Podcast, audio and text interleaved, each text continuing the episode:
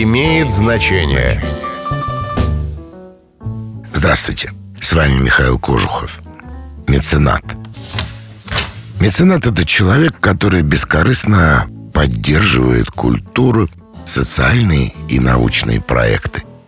В жизни же меценатами еще и в шутку называют добряков, которые бескорыстно оплачивают чужие счета и оказывают другую помощь. При этом никто и не догадывается, что меценат – это имя вполне реального человека.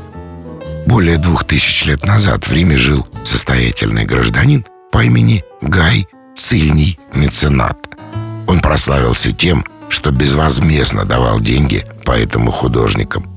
Вергилий и Гораций даже прославляли своего покровителя в стихах.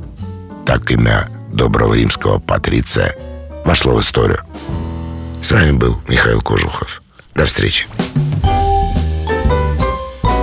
Имеет значение.